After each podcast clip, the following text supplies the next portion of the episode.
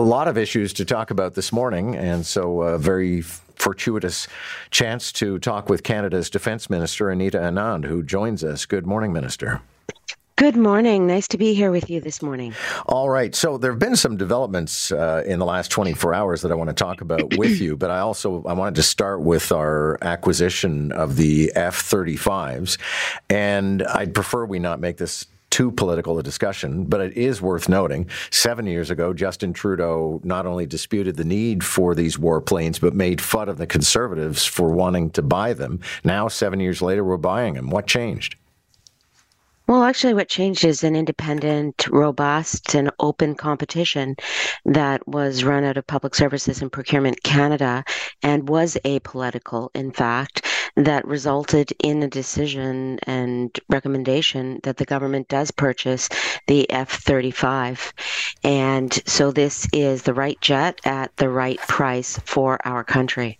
Okay, you say the right price, but there are some who think we would have been better to have bought them seven or ten years ago because we would have paid less. Is there a financial penalty to having dragged our feet?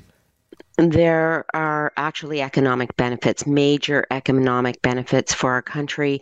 Uh, the potential to contribute over $425 million annually to GDP, close to 3,300 jobs annually for Canadian industry and supply chain partners over a 25 year period. So, this is good news for Canadian industry and good news for the Canadian aerospace industry as well. Sustainment costs have gone down. The jet has matured since 20. Uh, 15, indeed, eight of our allies are using this jet. And so we are in very good stead from an interoperability standpoint and from an economic benefit standpoint with our allies. Okay, and as defense minister, I'm wondering if you can inform the debate a bit that we're moving into an era of very technological and sometimes personless combat. What is the actual utility of warplanes? Well, we are finding ourselves in a much darker world at the current time, as you know from Russia's illegal and unjustifiable invasion of Ukraine. Arctic sovereignty, in particular, is ever the more important. And so we need to make sure that we have the capabilities to protect and defend our country and to contribute to our multilateral alliances, be it NORAD or NATO.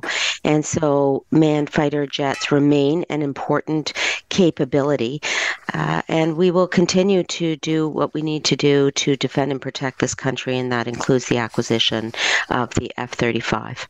I mentioned that in the last 24 hours there have been some developments. I'm sure that this was not unexpected for you, but um, uh, from the Three Amigos Summit, we learned that Canada is going to, if I understand this correctly, acquire an anti missile defense system from the Americans and then give it to the Ukrainians. Is that the case?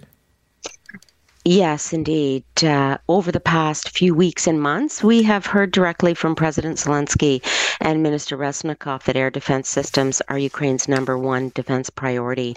And that's why I announced that Canada is purchasing a National Advanced Surface to Air Missile System, or NASAMS as it's called, and associated munitions from the United States to donate to Ukraine. And I just want to mention that that is my way of operating in terms of aid to Ukraine.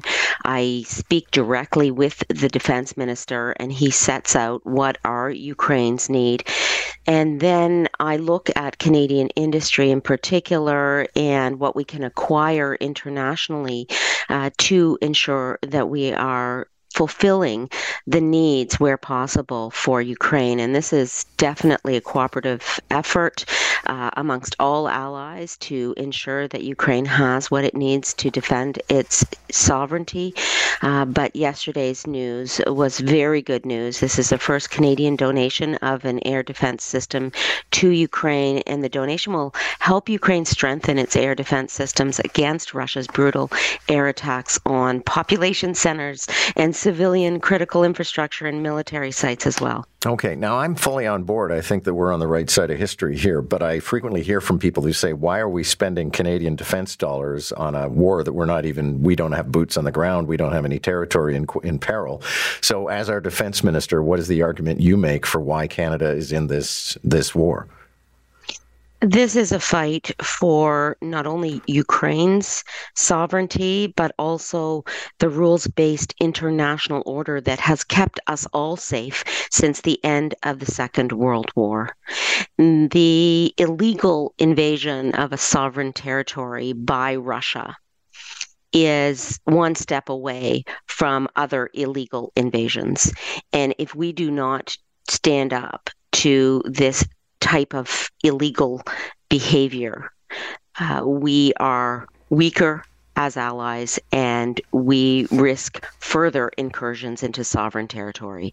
And so it is our strong belief that we need to stand together with our allies and make sure that we are doing what it takes uh, to protect that rules based order that has given us peace since the end of the Second World War and that is now under threat.